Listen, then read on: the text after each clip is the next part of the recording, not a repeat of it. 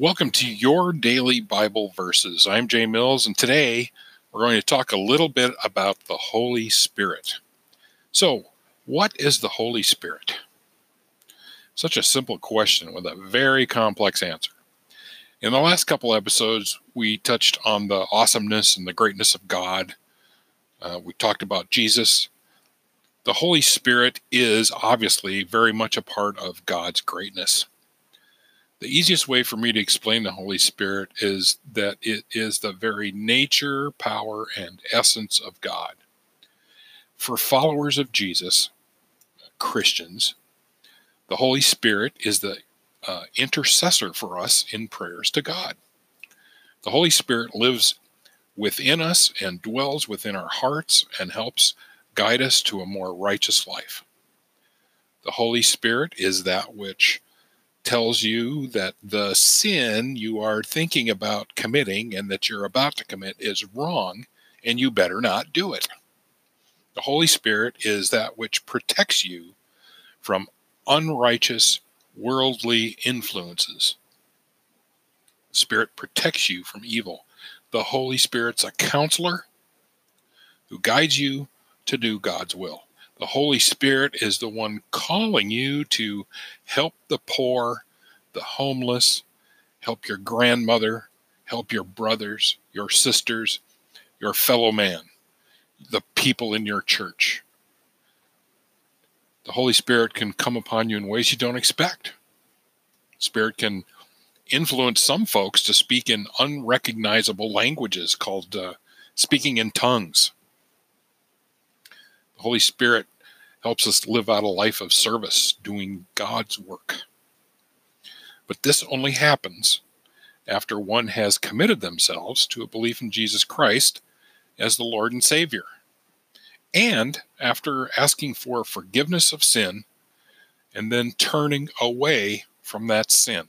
And of course, we call that repentance.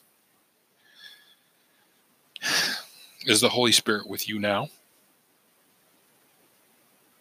I pray that's so. To be blessed with the presence of the Holy Spirit is to have your life completely in God's control. Yes, you, you still have choices, you still have free will, but your choices will be better. Your worries will be much less worrisome. You'll smile more. You'll be happier in the face of adversity. But you know, you will suffer. That's a guarantee. We all will.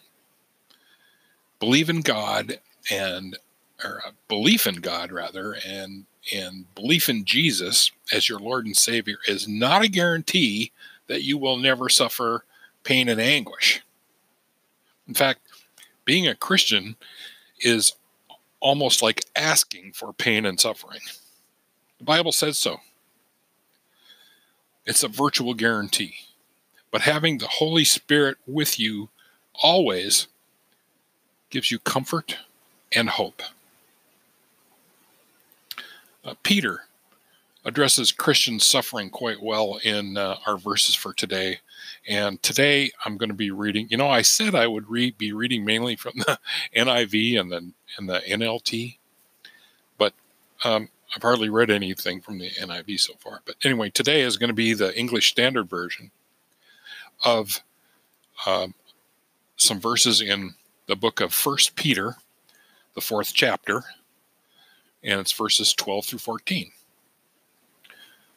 So Peter addresses this Christian suffering quite well uh, in uh, Peter chapter 4, verse 12, and it goes like this Beloved, do not be surprised at the fiery trial when it comes upon you to test you, as though something strange were happening to you. But rejoice insofar as you share Christ's sufferings, that you may also rejoice and be glad when his glory is revealed. If you are insulted for the name of Christ, you are blessed, because the Spirit of glory and of God rests upon you. Brothers and sisters, rest easy that if you believe in Jesus Christ as your Lord and Savior, that the Holy Spirit is with you always as counselor and intercessor to God on your behalf. The Holy Spirit helps you pray when you're at a loss for words. When it comes to describing your needs. You know, I know it can be difficult to ask for certain things, and sometimes your problems just seem so overwhelming you can't even put it into words. But don't let the fact that you're at a loss for words stop you from praying. The Holy Spirit, if you've accepted Jesus as your Lord and Savior and and you are earnestly repenting and you are earnestly praying, the Holy Spirit will will help you with the words. And brothers and sisters, you know, God knows what you need before you need it, before you know you need it. He knows. The Holy Spirit will help you. That's that's why the Holy Spirit's in your heart. This is a short one today. I want to thank you for listening, and I hope you found a nugget or two that you can use in your walk uh, with Jesus and your walk as an everyday follower of Jesus Christ. Now that I've I've laid out a few Bible basics uh, that's past few episodes, the next many episodes will focus on particular scripture, and in this case, we will start with the Gospel of John. I want to thank you again for listening today. Email me with comments or questions.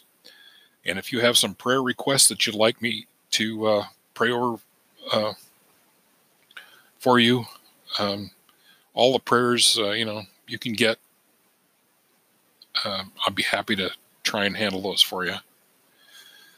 You know, I don't have any particular pipeline to God. I'm just a normal person.